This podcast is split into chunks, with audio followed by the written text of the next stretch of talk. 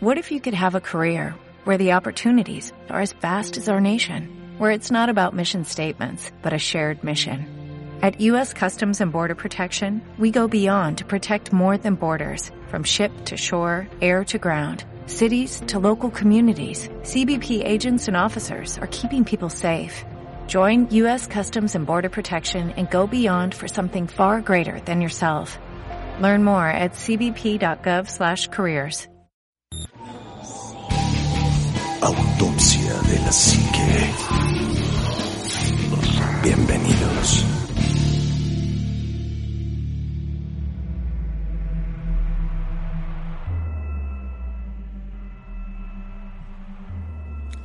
Muy buenas noches, bienvenidos a su programa de Autopsia de la Psique. Y hoy está el equipo completo y eso me da mucho gusto. Juanma, muy buenas noches, amigo. ¿Qué tal, amigos? ¿Cómo están? Muy buenas noches, bienvenidos a Autopsia de la Psique. ¿Te fijas que nos dijeron hay fondo y como que nos bajamos el, el speed de todo esto? Es muy padre Es grabar, que- grabar como se grababa a la, a la antigüita, ¿no? Bienvenidos, amigos, a, a Autopsia de la Psique. Omar, Ánima, un gustazo estar otra vez con ustedes en esta mesa. Es de verdad un, un- un placer poder compartir estos temas con todos ustedes, amigos. Esperamos que los disfruten. Pónganse cobija, pónganse audífonos, suban el volumen, apáguenle a la luz. Y bueno, todo lo que ustedes ya saben que, que se tiene que hacer para escuchar este tres veces heroico podcast. Bienvenidos. Así es, Omar, muy buenas noches, amigo.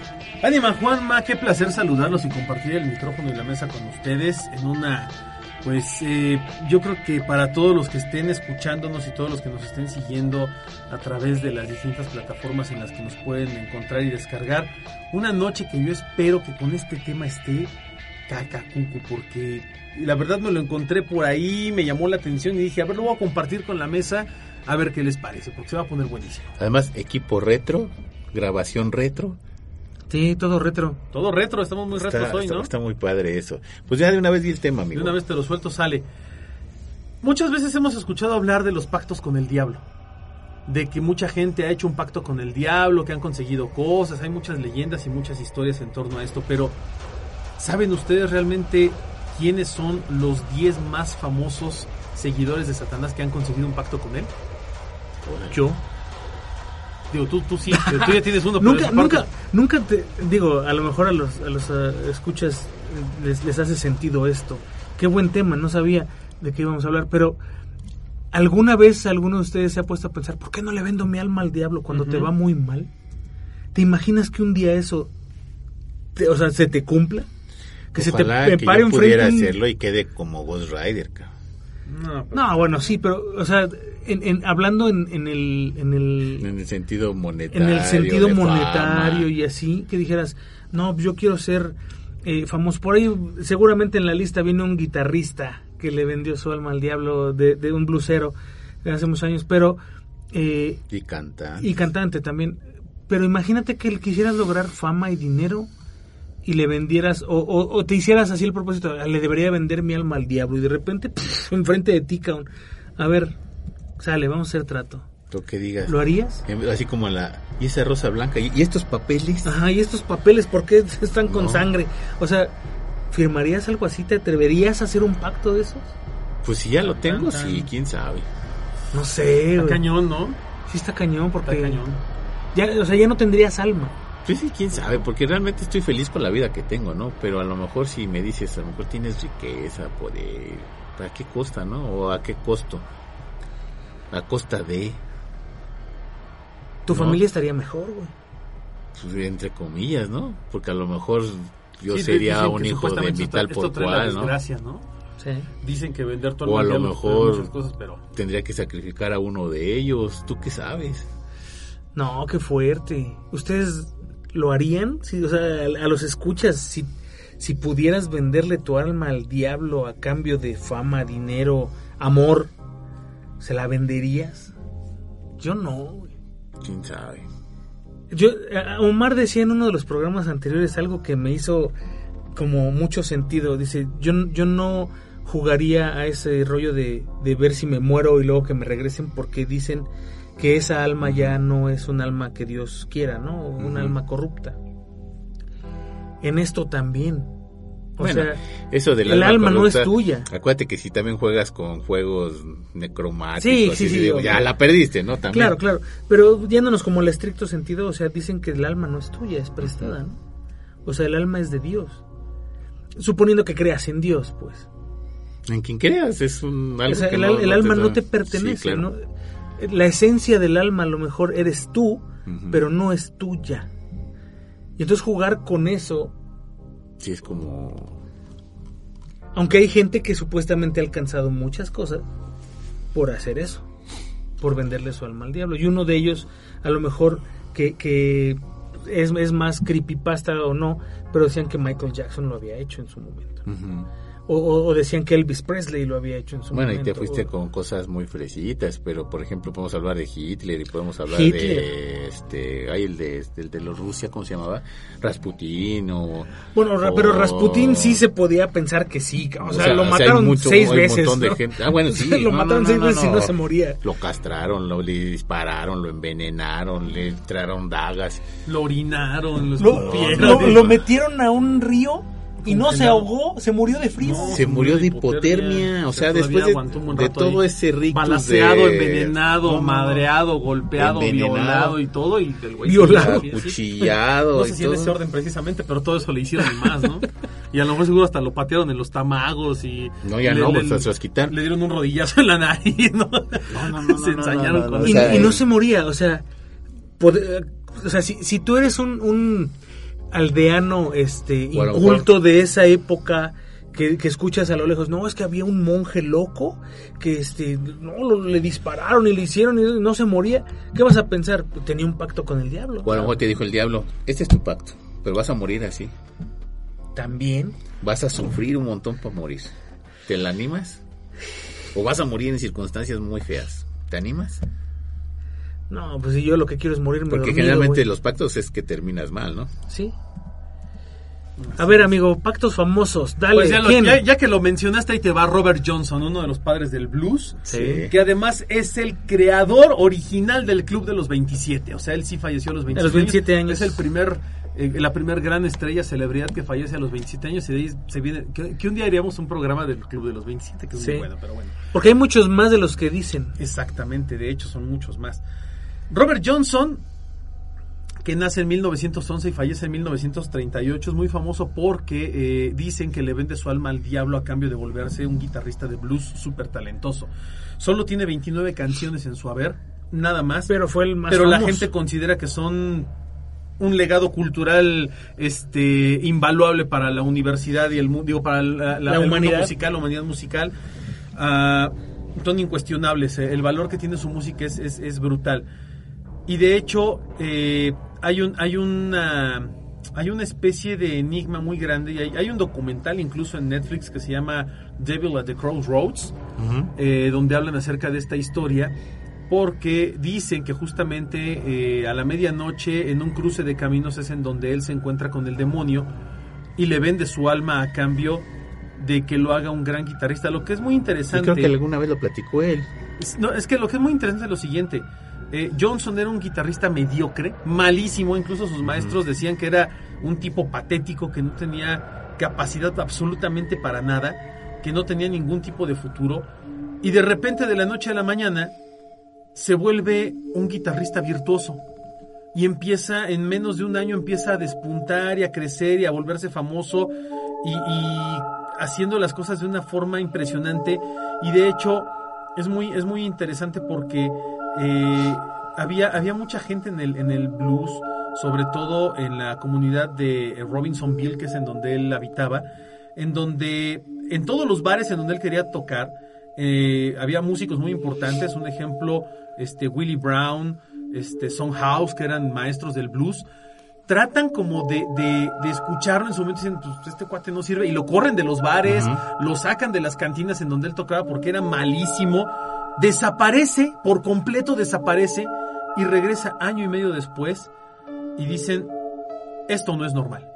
Ningún músico del mundo, por más talentoso que sea, desaparece año y medio y se convierte en este dios de la música, ¿no? O sea, Lo que pasa es que él no hay crea- manera de que él así lo haga. Se supone, ¿no? Que, que él crea un sonido diferente. Así es. basado en la, en la misma métrica, cuadratura y, y todo el rollo que ya contenía el blues de la época, lo que él hace es una cierta modificación tonal Sí. y, y crea un ritmo y una estructura nueva dentro del blues que genera como más dulzura al oído. De hecho, en aquella época todos los bluseros tocaban con guitarras de cinco cuerdas Sí. y él regresa tocando con una guitarra de seis cuerdas. Es lo primero que lo saca de onda, ¿no? Sí. Y además, eh, él tenía frases muy extrañas en sus canciones. Sí, tiene la, la historia donde habla precisamente acerca del cruce de caminos este, es muy importante ¿no? en su vida. Y mucho de esto lo atribuyen a que él estuvo estudiando de alguna forma con Ike Zimmerman, que era un gran músico, y que le enseñó a tocar con el slide, que es este tubito que te pones en el dedo Sí. para dar un efecto de metálico a las cuerdas. Es un sonido muy raro. Pero aún así dicen, es que eran sus canciones eran increíbles, eran mágicas, eran maravillosas y además era blues, porque el blues es uno de los ritmos y de las de los géneros musicales más difíciles de tocar, ¿no? ¿Por qué? Por por la complejidad Por la emocional que métrica. lleva la métrica que tiene es difícil tocar blues. Y este cuate después de ser tal vez uno de los más patéticos guitarristas de la historia regresa siendo un virtuoso y él mismo lo llega a comentar, ¿no? Sí, Dice que él tuvo un encuentro con alguien que le dio como ese, ese don, esa virtud. De hecho, eh, él estuvo trabajando durante mucho tiempo tratando de hacerse famoso y demás, pero lo más triste fue que una persona que estaba celosa de él, eh, porque él andaba de galán con una señora, el marido llega eh, borracho después de una actuación en un bar de Greenwood, eh, envenena su whisky y Robert Johnson está durante dos días agonizando y fallece un 16 de agosto.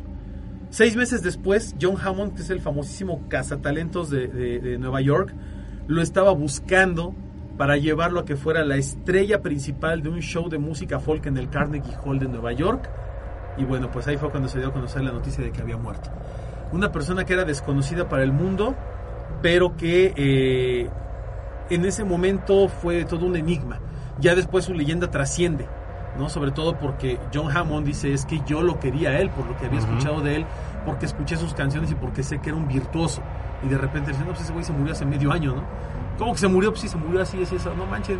Y ahí nace la leyenda precisamente de eh, Robert Johnson y su pacto con el diablo. que de la hecho- guitarra que además dicen que que, es la guitarra se, la, dio el demonio. sí. Que la guitarra de seis cuerdas se la afinó el diablo y se la dio el demonio. Para Así que es. pudiera hacerse talentoso. Eso dice la historia. Que, que además su, su único disco, creo que tiene un disco o dos máximo. Sí, pues nada más tiene 29 son, canciones. son post-mortem, o sea, Sí. lo produjeron ya después de todo el rollo y fue cuando lo hacen famoso. Exactamente. Pero en, en, en realidad él era un músico local Sí. y, y se hizo, como bien dice Omar, súper virtuoso y todo. Pero él sirve de ejemplo después para otros guitarristas que se vuelven súper famosos ya a nivel mundial, como por ejemplo B.B. King. Exactamente. que él también eh, toman mucha, toman mucho la idea de todo él. Muy interesante este. G- que Jimmy, este Jimi Hendrix, no, este Eric Clapton. Eric Clapton, ¿no? El por supuesto, no, también. Desde luego. Pero bueno, interesante. Chido, ¿no? Muy interesante. Se la vendería si te dijera que puedes tocar el piano así. Si me dijeran que puedo ser el siguiente Beethoven. Órale, sordo. me- Sordo. Me acordaste de Paganini. Ahorita vamos a llegar a Paganini, de hecho, Pero es que ese es otro, es otra sí. historia. Jonathan Moulton es un héroe de guerra de los eh, Estados Unidos, una leyenda del, del, eh, de, de distintas guerras. Eh, Jonathan Moulton eh, vive a finales de la época victoriana, él nace en 1726 y fallece en 1787 en New Hampshire. Y él, pues es, un, es una, una persona que lucha en la, en, la, en la guerra de los Estados Unidos, bueno, en, en esta guerra civil que se da en los Estados Unidos. Eh, es parte del, de la, de la, del grupo de, de colonizadores del rey George, del rey Jorge, en la- durante la guerra del rey Jorge. Lucha en la guerra francesa, en la guerra india. Eh, bueno, es un cuate tremendo, ¿no? Es un yankee de corazón, por así decirlo, y decide eh, retirarse, pero él siempre estuvo insatisfecho y su familia dice que él no estaba contento después de haber dejado la guerra, que él no se sentía bien, que él era una persona que nunca había tenido ah, como este reconocimiento que él decía merecer. Sin embargo, Jonathan Moulton eh, de, de acuerdo a las leyendas, dicen que eh, sufre un incendio en su casa, pierde su casa y de acuerdo a, a la leyenda de Fausto que él había leído, dice que puede convocar al demonio, supuestamente hace un pacto con él, supuestamente el demonio le dice que le va a llenar las botas con monedas de oro todos los meses, el día primero de cada mes las botas de él van a amanecer llenas de oro, cosa que aparece. Él encuentra eh, en las botas el día primero del mes, este, las encuentra llenas de monedas de oro y esto lo hace el hombre más rico de toda la región de repente de ser un militar retirado sin dinero sin poder sin Quebrado. quebrado con la casa incendiada fregado el cuate se vuelve millonario lo más interesante es que eh, él empieza a colocar botas llenas de oro en el sótano de su casa Porque para no se acaba el porque dinero. no se acaba el dinero y dicen que el demonio eh, había había hecho un pacto con él para que hiciera ciertas cosas el tipo se vuelve una persona millonaria, una persona muy importante, eh, adquiere una propiedad increíble con muchísimo lujo y demás. Y lo más curioso de todo esto es que cuando él fallece, eh, el, el- el dolor que tiene el demonio porque él no, no recibe lo que quiere originalmente, hace que eh, el demonio queme su casa, incendie todo y desaparezcan las monedas de oro. Eso dice la leyenda. Pero además, la segunda leyenda dentro de lo mismo dicen que eh, cuando él muere, lo hace en su casa, de manera relativamente tranquila pero misteriosa. Se le aparece a su primera esposa Abigail eh, y en el, en el anillo, en el dedo trae un anillo que eh, es el anillo de matrimonio de su primera esposa y el anillo de la, de la segunda esposa. Trae los dos anillos y por eso lo reconocen como un fantasma. Cuando ven al espíritu trae los dos anillos puestos. Lo Sí, más interesante de esto así. es que cuando él muere, en su funeral, abren el, el, el ataúd y está vacío, o sea, bueno, no hay un cuerpo, pero hay una caja con monedas de oro que tienen el sello del demonio estampado en ellas y entonces Jonathan Moulton realmente es enterrado en una tumba en un sitio que nadie sabe hoy en día. O sea, decidieron quitar el, el- el sarcófago de ese panteón y llevarlo a un lugar donde nadie lo pudiera encontrar porque dijeron que eso era algo diabólico, ¿no? Entonces, bueno, es una historia muy famosa. Sí, para que no estuviera en un camposanto. Exactamente, es una historia muy famosa porque además habla de un tipo que, que, pues está documentada su historia, ¿no? Es como muy, eh, aparte un cuate del ejército de los Estados Unidos, un, un yankee de corazón, un eh, ávido este comandante de fuerzas armadas y pues como le va de desgracia, así se lo, se lo ensartan, ¿no? Al cuate. Entonces muy, muy interesante la historia. Otra, otra historia que es muy buena es la de Giuseppe Tartani y la melodía más hermosa jamás soñada. Giuseppe Tartani era un violinista como Paganini. Ay, es que vamos a ver algo que hay muy cercano también a Paganini, porque también Paganini dicen que hizo pacto con el diablo, Así se llamaba el violinista del el diablo. violinista del diablo. Eh, una noche Tartani sueña que hace un pacto con el demonio por su alma y todo le salía bien. Eh, su nuevo sirviente le, le ayudaba a conceder todos sus deseos y tiene la idea de darle un violín para ver si puede to- tocar alguna melodía. Pero eh, cuando la toca el sirviente, ¿Le da violín? de la violín es una sonata extraña y hermosa que está tocada con una gran maestría y que es un- una, algo que jamás se había compuesto en un nivel que nadie como músico había podido concebir. Era abrumador, era impresionante escucharlo y además cuando él despertó toca, el- a- a- coge su violín y trata de, de- de tocarlo algo de, de lo que había soñado, ¿no? De recordar las notas y es en vano, ¿no? Después de un tiempo empieza a recordar algunas cosas y empieza a componer una sonata que es la mejor sonata que Giuseppe Tartani jamás compuso y curiosamente la sonata se llama La Sonata del Diablo. Que además es... Es, muy el- interesante el, la- el tema musical. Si, si la estudias, el, el tema musical tiene no sé cuántos compases y no Es sé muy- tiene cuánta una métrica muy extraña, Súper extraña. rarísima, ¿no? Muy extraño. Sí, sí, sí. También había escuchado esa, es- es- esa pues leyenda, ¿no? Porque Sí. no, no deja de ser una leyenda. Eh, y habla precisamente de, del- de la perfección de la melodía, musicalmente hablando, y que es muy complicado tener ese, ese tipo de, de- de- de perfección. Exactamente. Eh, que, que, bueno, pasa con todos los grandes genios, ¿no? Sí. Eh, con las personas que logran cierto nivel de perfección ya se les identifica como que hicieron un pacto con alguien porque no es no es normal, no es normal. Ujú. Y Sí, bueno, no, no es- es, no es algo normal de que estés componiendo de alguna manera y de repente ¡pum! ¿No? Ya dices, bueno, ya, ya, ya compuso una obra impresionante, ¿no? Por ejemplo, el caso de Salieri y, y Amadeus, ¿no? O sea, Sí. Amadeus siempre fue Amadeus y Salieri siempre fue Salieri y Salieri nunca pudo dar ese salto, ¿no? Por más pactos del diablo que pudiera hacer. No, Y a lo mejor nunca hay- hizo uno. No, pues No, igual y no. Y ahí hay muchos mitos, ¿no? Que ya un día si quieren platicamos de que Salieri y Amadeus Mozart eran enemigos. Y no es verdad, eran muy buenos amigos, se llevaban muy bien. De hecho, Mozart estudió algunas cosas con Salieri, Salieri, aprendió algunas cosas de él y viceversa. Pero pues como te lo pone en la película de Amadeus es totalmente No, es totalmente falso, ¿no? diferente. Es De, hecho, Salieri aprendió muchísimo de, de, de Amadeus. Sí, fueron buenos así amigos. es. Y además, pues, estabas junto a un genio de la música, Y mismo no. que te pusieras, ah, viendo que pudieras este, absorber Ah. más, más conocimiento. por ¿no? más celos que pudieran Sí, claro en que aquella época, pues decías, no, este cuate está cagado. ¿no? Pero bueno. ¿Alguna vez han escuchado hablar de Urban Grandier? Me suena. Ahí les va la historia. Urban Grandier fue un monje y sacerdote católico francés que vive de eh, 1590 a 1634 y fue quemado en la hoguera tras ser condenado por brujería. Pero lo interesante no es esto. Él eh, fue el sacerdote de la iglesia de, eh, la Santa Cruz en London, en la diócesis de Poitiers, y supuestamente, supuestamente, tenía una fama de Don Juan porque podía conquistar a cualquier mujer y tener relaciones sexuales con la que quisiera. Un grupo de monjas locales del convento eh, de las Ursulinas lo Sí, acusa de que las embrujó, promiscuo. pero además lo interesante es lo siguiente. Él tuvo relaciones sexuales con mujeres casadas del pueblo, con gente de ahí, con jóvenes, con monjas, con Un todo el mundo. garañón completo. Un garañón, una bestia sexual. Un Omar cualquiera. Un Omar cualquiera. Pero además lo más interesante no es esto. Las monjas dicen que eran atacadas previamente y, se- y eran controladas por el demonio Asmodeo. O sea, primero Asmodeo las poseía.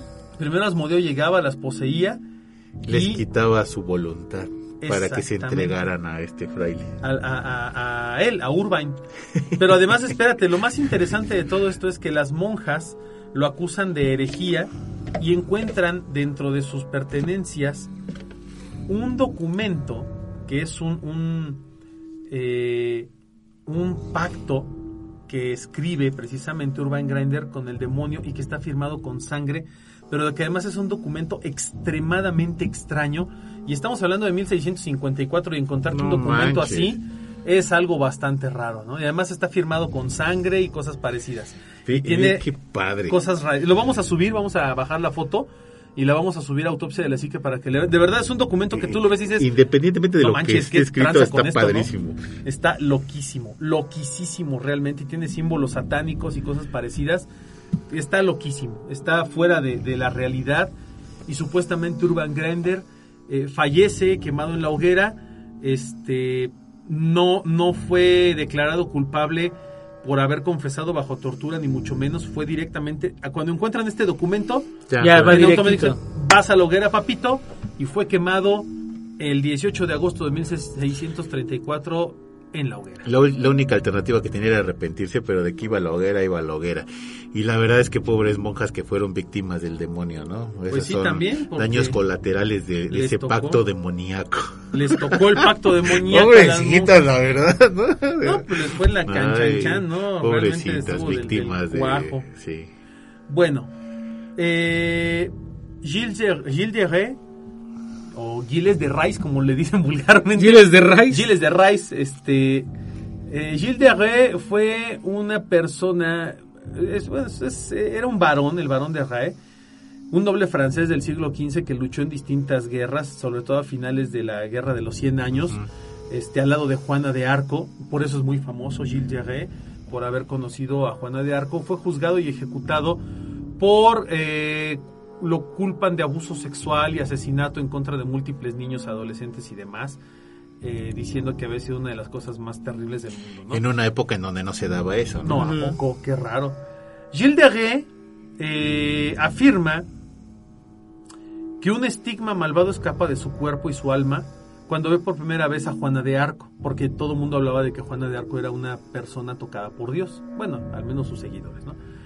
Tras la muerte de Juana de Arco, el estigma vuelve a su corazón y se extiende por todo su cuerpo y lo convierte en un monstruo que todavía hoy, a la fecha, es recordado. Era una persona, pues regularmente noble, era un, un noble de, de, de, cal- de- de alta alcurnia. Tenía ciertas cosas medio raras, medio malas, pero cuando conoce a Juana de Arco y lucha a su lado, todo desaparece mágicamente y se vuelve un verdadero héroe, un ídolo, el dios de las masas, este, el, el, el, el, el amo de Notre Dame, el Aite va de París, El Aite claro. va de el de París. Pupú le mató, le guaguá de todo, le pegué. Sí, No, era, era, era el dios de todo, lo, todo el mundo lo amaba. Fallece Juana de Arco y el cuate se vuelve un psicópata, se vuelve un loco, se vuelve una persona enferma y le eh, achacan el asesinato de más de 140 niños. No manches, 140 niños. Niños. Y por eso es eh, arrestado, encerrado y posteriormente Es que es, ejecutado en la horca esa, y esa historia, esa historia me, me, me resulta hasta, luego me, me no sé, me, da, me da un no sé qué. Hay que recordar que los franceses estaban perdidos con la, con la guerra de los 100 años, Ajá. los ingleses les estaban dando hasta por No, debajo les de la lengua. la les quitaban todo, les perdían de todo y en un momento de contrición se encuentran a Juana de Arco porque Juana de Arco hablaba con Dios y sentía que las voces eran proféticas y todo y todo mundo le da poder a Juana de Arco. Juana de Arco lo que hace es unificar a todos los franceses porque todos los franceses estaban combatiendo cada quien por su lado porque como eran nobles no podían ser unos menos que otros y otros más que unos, ¿no? Entonces era así como que un relajo de, de nobleza. Llega Juana de Arco y lo que les da es ese espíritu de valor, de unificación, porque ven en Juana de Arco todo lo que ellos no tenían. Juana de Arco los unifica, logran vencer a los ingleses, pero inmediatamente de que logran vencer a los, a los, a los este, ingleses, dicen, oye, pero ¿por qué Juana de Arco habla con Dios? Esta, esta, eso es hereje, eso es herejía, eso es brujería. La queman y al quemarse todos los franceses vuelven a pegarse entre ellos, ¿no? Y en, eso, no- y, y en caso de estos muchos eran acusados de asesinatos, de, de violaciones, pero esto se daba continuamente, aunque no estuviera Juana de Arco, aunque no, o sea, era- Fíjate que, eh, eran violaciones contra En civiles, en el- niños, en el caso mujeres. de Gilles de Rais, tal vez lo más interesante es que el cuate era un héroe de guerra, era un héroe Sí, para, claro. para Francia. Y cuando lo llevan Juana, al ¿no? juicio, sí, igual que Juana, porque eh, los dos son enjuiciados, Sí, ¿no? claro. Pero Juana fallece primero que él. Cuando a Gilles de Rais lo llevan a, a juicio, eh, lo encierran en una prisión de para nobles, una, una prisión bien acomodada. Al principio lo encuentran inocente y él se declara inocente. Pero después de un, de un tiempo rectifica y dice, ¿sabes qué? No, soy culpable. Eh, me arrepiento de todo lo que hice. Llegan los jueces eclesiásticos, que son comandados por el obispo de Saint-Bru, y documentan los asesinatos, vejaciones y abusos que él porfirió contra niños de entre 7 y 20 años, hablando de actuaciones pedófilas, rasgaduras, colgamientos del techo, decapitaciones. Incluso él mismo dice que llegaba a beber la sangre de los niños estando ellos vivos, porque eso le daba satisfacción sexual, y que además escribió un libro de conjuros con toda la sangre que le había extraído a sus víctimas, incluyendo a los niños. Eh, estas confesiones fueron tan fuertes que toda Francia se volvió loca, sobre todo porque no creían que uno de sus héroes era un hombre tan vil, tan repugnante y que además seguramente, y esto ya es una deducción, tenía un pacto con el diablo. Eh, a él, él le dicen que mata más de 140 niños, pero sus víctimas son más de 200. Son más de 200 las víctimas en su sangre y fue condenado por asesinato, sodomía y herejía. Pero, bueno, ¿tú de verdad crees que haya matado a todos esos niños para hacer un libro nomás? No, porque también tenía placer sexual y demás. No, recuerda que en esa época todo el mundo mataba a todo el mundo, o sea, eh, que, que a veces te agarraban ya de tu puerquito, que había fines políticos y era otro tipo de cuestiones, ¿no? Pero de que todos hacían ese tipo de cuestiones, ese tipo de... Bueno, es que en ese entonces la- las sí. brujerías y las, este, ¿cómo se llaman estos? Los amuletos y todo eso era lo de hoy, pues todo No, el mundo lo tenía. Alguien le debe haber estorbado, porque mientras era héroe de Francia, ahí sí no decían absolutamente nada, porque esto no era de ahorita, ¿no? Claro. No, eso fue otra historia. Siempre ¿no? había sido. Y bueno, apelando a lo que el ánima de Coyoacán había comentado, les traemos la bonita historia de Niccolo Paganini, el violinista del diablo. Fíjense que Paganini eh, es uno de los violinistas, si no es que es el violinista más grande de todos los tiempos. Él nace Sí. en 1782 y fallece en 1840. Fue un gran compositor italiano, es el arquetipo del violín, del virtuosismo del violín, el máximo representante del romanticismo. Es como Laszlo Losla. Es como Laszlo Losla, pero 40 veces más arriba. Eh, también tocaba mandolina, guitarra, viola, fagot y muchas otras cosas. Y obviamente lo más destacable son todos sus duetos para violín y guitarra y todo lo que compuso para violín. Eh, tal vez lo más interesante es que Paganini, cuando, cuando lo ven tocar por primera vez, los grandes músicos dicen, no es posible que alguien toque el violín como él. O sea, no existe una técnica en el mundo, y aún hablando con los más grandes eruditos de la música de aquella época, no existe alguien en el mundo capaz de tocar lo que él está tocando. No. Y no ha habido hasta la fecha un solo violinista que iguale la maestría de Paganini. Y es que se juntaron también varias cosas, ¿no? Eh, Un violín que fuera de Paganini y además que tenía como una deformidad en los dedos porque los tenía más Los largos tenía más largos de lo de normal. lo normal.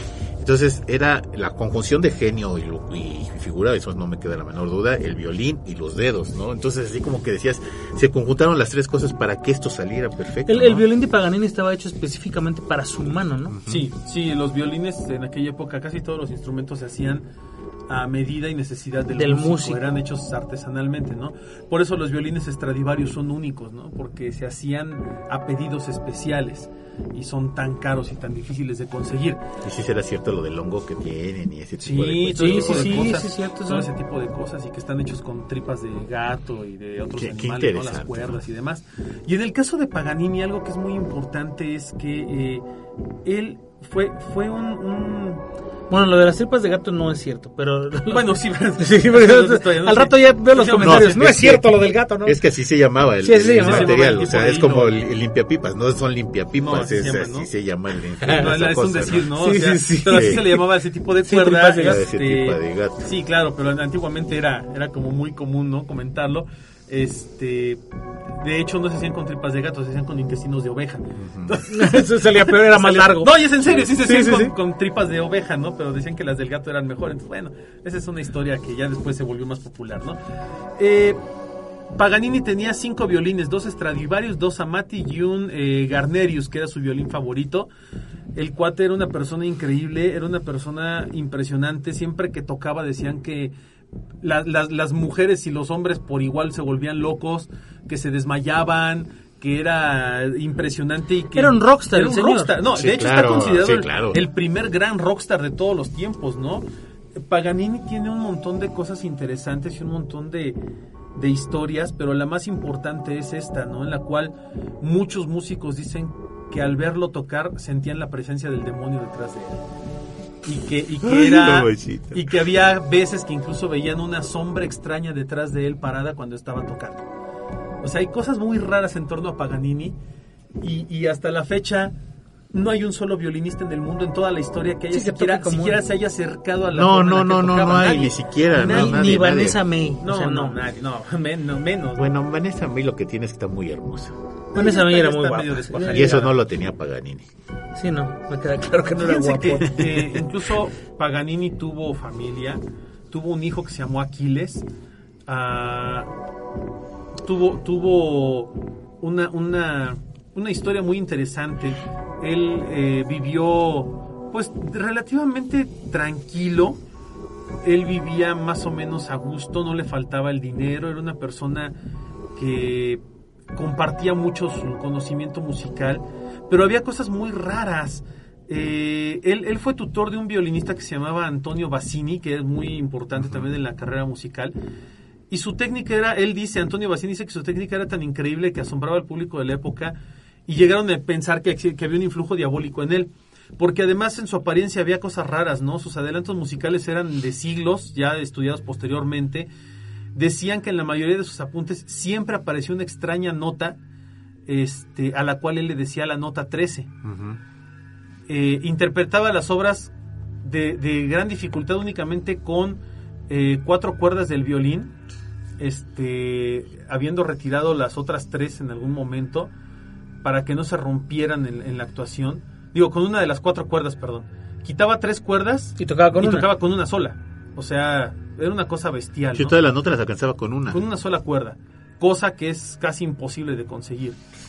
casi siempre lo que hacía era que tocaba con una sola cuerda y la gente que lo presenció dice que sonaban como si fuesen dos o tres violines al mismo tiempo, Mm. que sonaban como múltiples sonidos. Y la mayoría de sus espectáculos eran improvisados.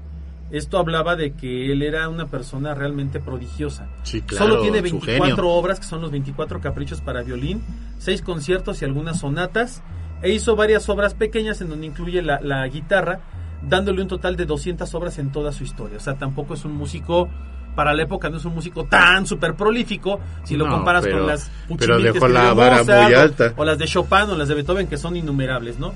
Sin embargo, eh, le, da, dia- le da tuberculosis a Paganini por ahí de los años 1819 y la soporta hasta 1834 y todavía 1840 donde tiene unos periodos de, de hemoptisis eh, en cual el segundo es el que propicia su muerte y fallece en Niza el 27 de mayo de 1840. Ah, realmente él eh, influyó a grandes compositores como Brahms, Rachmaninoff, Sí, Franz obviamente. Liszt, este, bueno, y los que me pongan en el camino.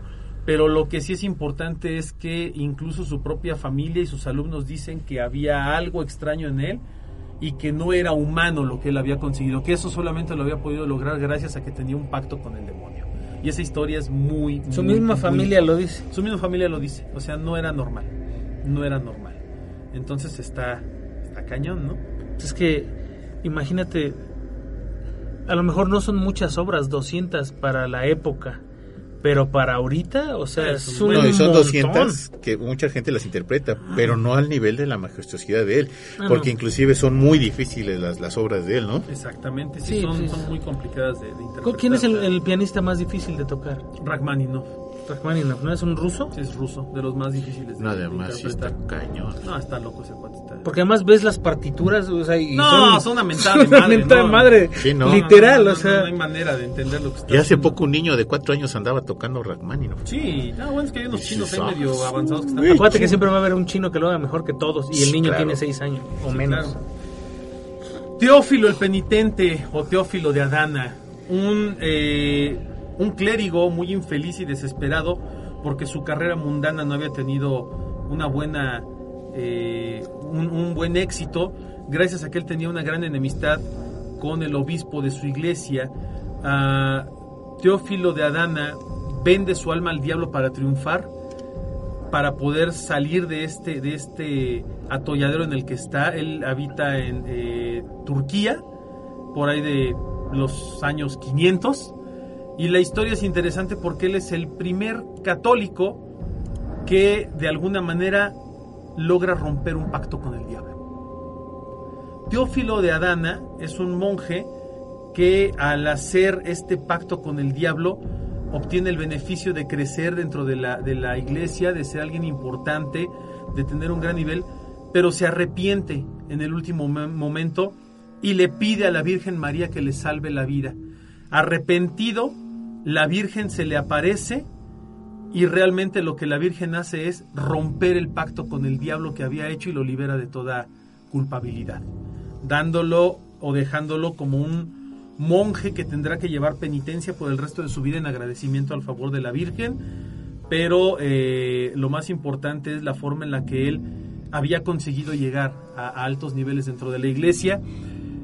Y él, po- posteriormente a esta situación en la cual supuestamente rompe el pacto con el diablo, eh, escribe un poema narrativo en el cual habla acerca de la bondad de, de bueno, de la, de la importancia, ¿no? De estar cerca de Dios, de la iglesia, e incluso una monja de nombre eh, Roswitha de Gandersheim adapta su texto a un, a un poema que se llama eh, Las fuerzas del bien y del mal, donde habla acerca de los nigromantes y de cómo la Virgen le devuelve a él la fe y hace que rompa el pacto con el demonio y que este mismo pacto eh, lo muestre en algún momento a la congregación para que sepan lo difícil que es un pacto con el diablo. Y al final de esto y de hacer su misión de, de, de mostrar el pacto con el diablo y de explicarles que la Virgen lo salva, él muere. Mira. Y muere pues como un eh, adorador de Dios. Ni Pero no, se vuelve, ni, ni No va a poder no se va volver. al demonio. No, O sea, este, si alma no se va al. Me refiero a que no lo van a canonizar nunca No, jamás. no, pues no se No, puede. pues no.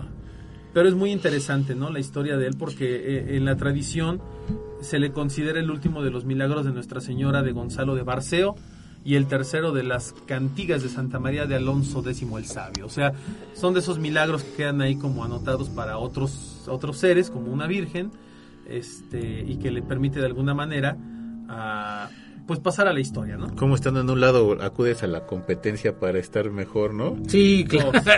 Híjole, pues mira, me voy a ir con el de ahí enfrente 15 días nomás para que me vaya bien. Y me regreso, me arrepiento, pero ya me quedé bien colocado, ¿no? Eh, ¿Qué te puedo yo decir? Pues sí murió en un, en un puesto importante de la iglesia, Pues o sea, sí, claro. no dudo Gracias que, a que haya tenido muchos privilegios, ¿no?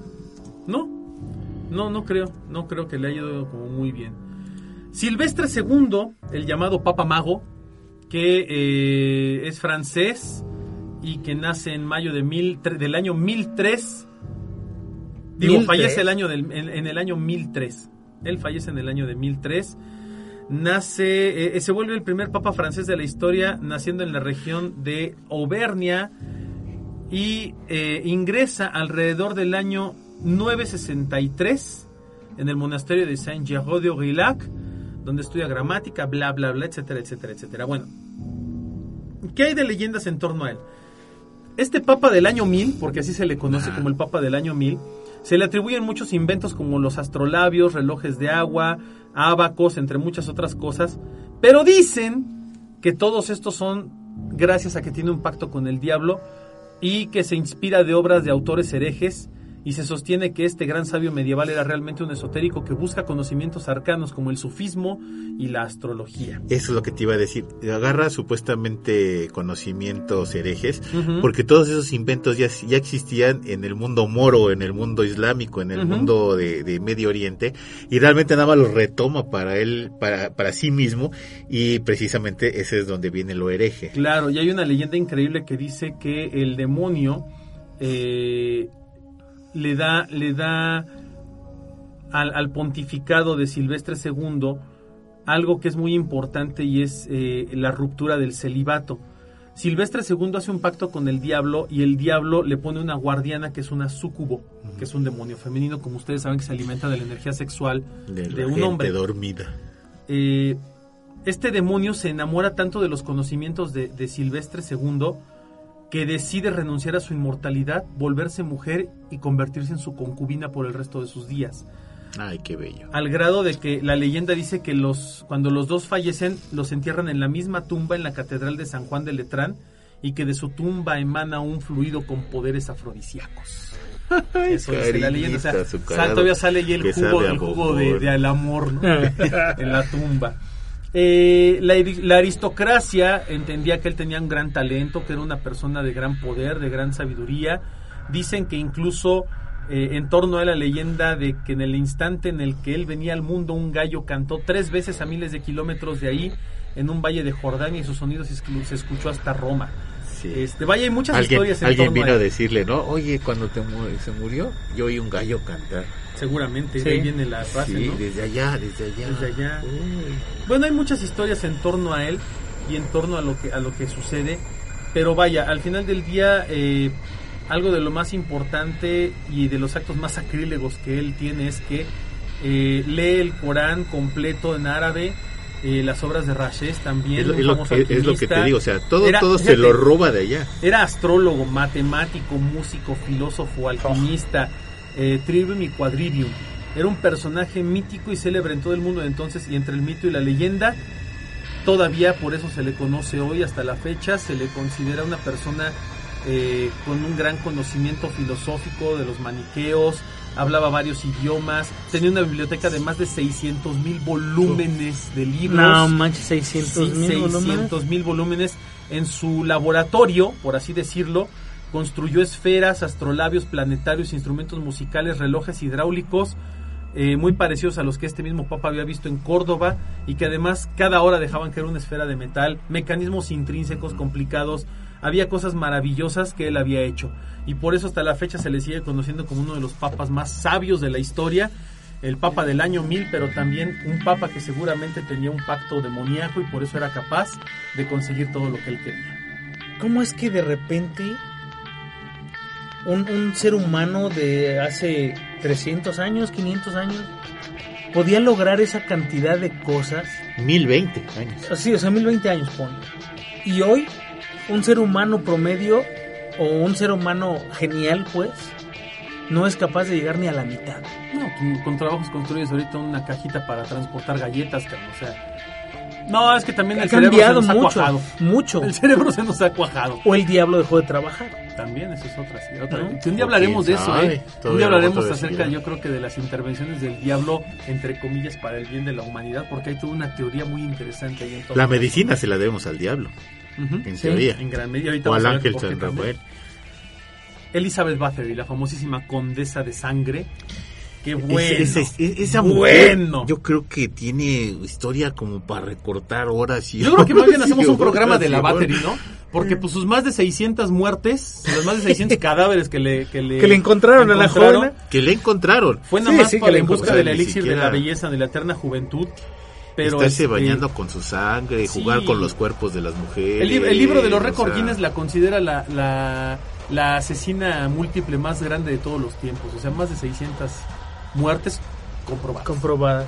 El resto, quién sabe por qué. Y eso porque se le acabaron las doncellas, si Pues no... se echó todo el si- pueblo. Si no, este... Quién sabe qué hubiera No, pasado. se ¿no? escabechó todo el pueblo. Y bueno, dicen que ella también hacía magia negra y todo, pero yo creo que mejor dejamos a la Battery para un Sí, programa completo sí. porque vale la pena.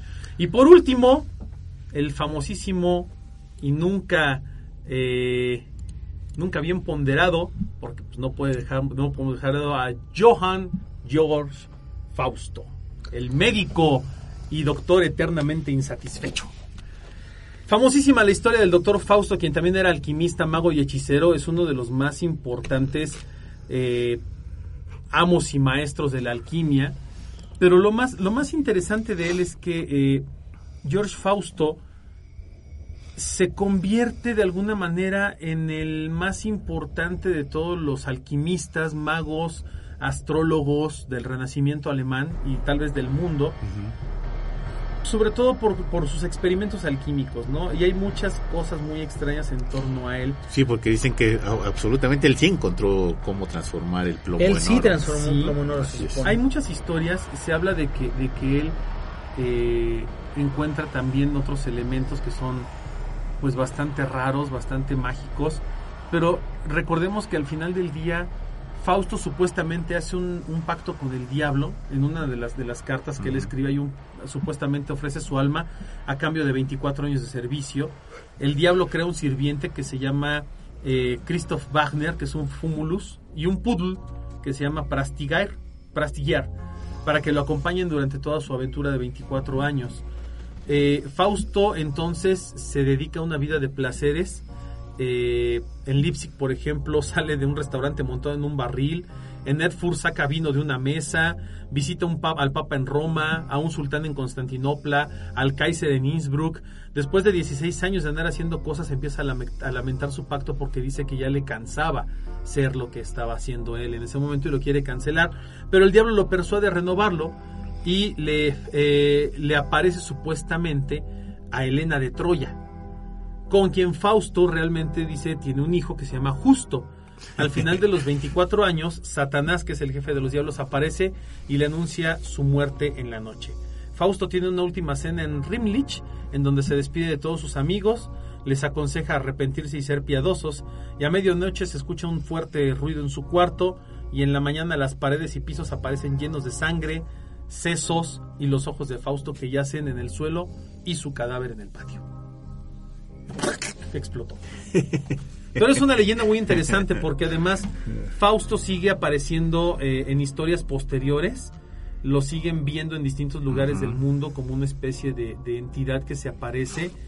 a muchas, muchas cosas extrañas hablan acerca de que, de que Fausto tenía la capacidad de transmutar, de aparecer en distintos lugares, de convertirse en distintas cosas, y que su sirviente se transformaba en un perro, y viceversa. O sea, había cosas muy raras que eh, cuando, cuando Fausto encuentra pues tal vez distintas cosas en torno a la alquimia, no puede disfrutar de este triunfo como tal, ¿no? No, además hizo cosas que para el tiempo no eran normales. O Claro. sea, tú ir a visitar un papa no es como ahorita que puedes irlo a visitar o a lo mejor tienes que formarte en una cola para irlo a visitar. Antes era imposible ver un papa. No, claro. A menos de que el papa exprofesamente te fuera a buscar o te mandara a llamar, ¿no? Ahora, buscar a un sultán en Constantinopla después de una guerra sin Sí, cuartel en pleito, Constantinopla después de la caída de Roma, era impresionante que te recibiera un sultán y en Constantinopla pues era impensable, ¿no? Claro. Y además fíjate que muy curiosamente eh, de, ahí, de ahí deriva el famosísimo pacto fáustico, ¿no? Con el diablo, que es uno de los mitos más, más importantes. Incluso hay una hay una este sinfonía de Franz Liszt y otra De. Berlioz. La de Berlioz es eh, el, el- la eh, es, es- es algo así como la posesión de Fausto o el tratado de Fausto y la de Franz Liszt es la sinfonía Fausto, ¿no? Que son muy importantes. De hecho, este eh, se han escrito mitos en torno a él, hay muchos libros, hay obras pictóricas, vaya, es un personaje muy atractivo, es un personaje muy mitológico, pero que además resalta mucho el, el hecho de nunca hacer un pacto con el diablo, ¿no? Porque vender tu alma al diablo es acabar con tu vida, ¿no? Y, y es algo muy interesante que él dice, o sea, ya después de 16 años de ser su servidor, se harta, ¿no? Se cansa de, de todas Y las es que bendiciones, de- entre comillas, que le Hablamos dado. de un rockstar como este, ahí se me fue el nombre de, de, Paganini. Paganini. Él era un rockstar en su momento y, y era así como el, el, el- el modelo de ejemplo a seguir, ¿no? De, de fortuna, fama, dinero, eh, tener todo lo que tú quisieras, por eso se hizo tan famoso. Entonces, acabar como él acabó porque él tenía un pacto con el diablo, pues fue como muy no- renombrado en su momento, ¿no? Claro, y de hecho, eh, el, famosísimo escritor eh, Johann Wolfgang von Goethe escribe la novela de Fausto por ahí de entre 1808 y 1832, que es el drama basado en la historia de Fausto y que es una obra pues realmente muy interesante y que se vuelve eh, históricamente muy importante ¿no? a nivel mundial. La obra de Fausto es algo impresionante. Y pues ya vienen todos los mitos ¿no? mágicos y místicos en torno a Fausto y la famosa venta de su alma al diablo que hace y las consecuencias que le trae todo esto. ¿no? Entonces, no podemos dejar de lado el, hablar de un personaje tan importante como él y entre muchos otros que a lo mejor mencionamos al principio del programa y que si bien no hay algo que de, de alguna forma afirme ¿no? el que estaban unidos al demonio, pues tampoco hay cosas que lo niegan. Y hablamos de gente como Napoleón Bonaparte, como Hitler, Como Elvis. como Elvis, como Mussolini, como Michael Jackson, como que siempre han dicho, ¿no? Que tenían un pacto con el diablo y que gracias a eso pues, han sido talentosos, grandes, poderosos y demás. Que yo creo que hay mucha gente que realmente tuvo el talento, ¿no? Siempre tuvo el talento para, para ser quien era y, y para lograr lo que logró. Pero también creo que habemos gente mundana que no lo concebimos porque no hemos llegado a un nivel de ese tamaño. No, además acuérdate que a veces lo que habla es más de envidia que lo que realmente... ¿Me estás diciendo puede- envidioso? No, no, no, no, me, re- me refiero a Pero que sí. a mucha gente dice, no, es que no pudo haber llegado a- ahí si no hubiera hecho esto. Sí, si no hubiera... Algo Sí, hizo, claro, ¿no? claro, algo, algo hizo, hizo. algo hizo, o algo Sí. dio. Algo dio. No, o sea, es correcto. o algo- antes eran los pactos, pero bueno, lamentablemente se nos acabó el tiempo. Un tema que nos puede dar, porque inclusive, o sea, ¿qué tiene que haber un escrito? O sea, ¿qué debe de haber escrito para que tengas ese pacto, no? Eh, quién sabe. Está día hay impresionante. que investigar y entonces ya les hacemos un programa Porque, acerca de los y quién pactos. sabe si todos Sí. llegaron a ese mismo pacto, ¿no? Quién sabe, amigo. Pero bueno. Bueno, lamentablemente se nos acabó el tiempo. Juanma, muy buenas noches, amigo. Muchas gracias, Omar, Anima. Eh, un gustazo estar en la mesa nuevamente con ustedes. Eh, a todos ustedes, amigos, muchísimas gracias por habernos escuchado. Síganos en iBooks, en iTunes, en iHeartRadio, en todos los que este, ustedes ya se saben y en los que ni siquiera nosotros sabemos que por ahí andamos también. este, muchísimas gracias y nos escuchamos la próxima semana. Así es, Omar, muy buenas noches, amigo. Ánima Juanma, un abrazo enorme, gracias por estar con nosotros, gracias a todos los autopsios que siguen ahí apoyándonos. Eh, ya dijo Juanma en dónde estamos, yo les pido por favor nada más que compartan este podcast, sigan haciendo de la palabra de autopsia de la psique un éxito. Muchas, muchas gracias a todos los que nos apoyan en Patreon, a todos los que nos apoyan dando un like, a todos los que nos apoyan compartiendo, a todos los que nos apoyan descargando el podcast y demás. Muchísimas gracias. A mí no me queda más que desear que tengan aterradoras noches. Así es, yo soy su amigo el ánima de Coyoacán y esto fue Autopsia de la Psique.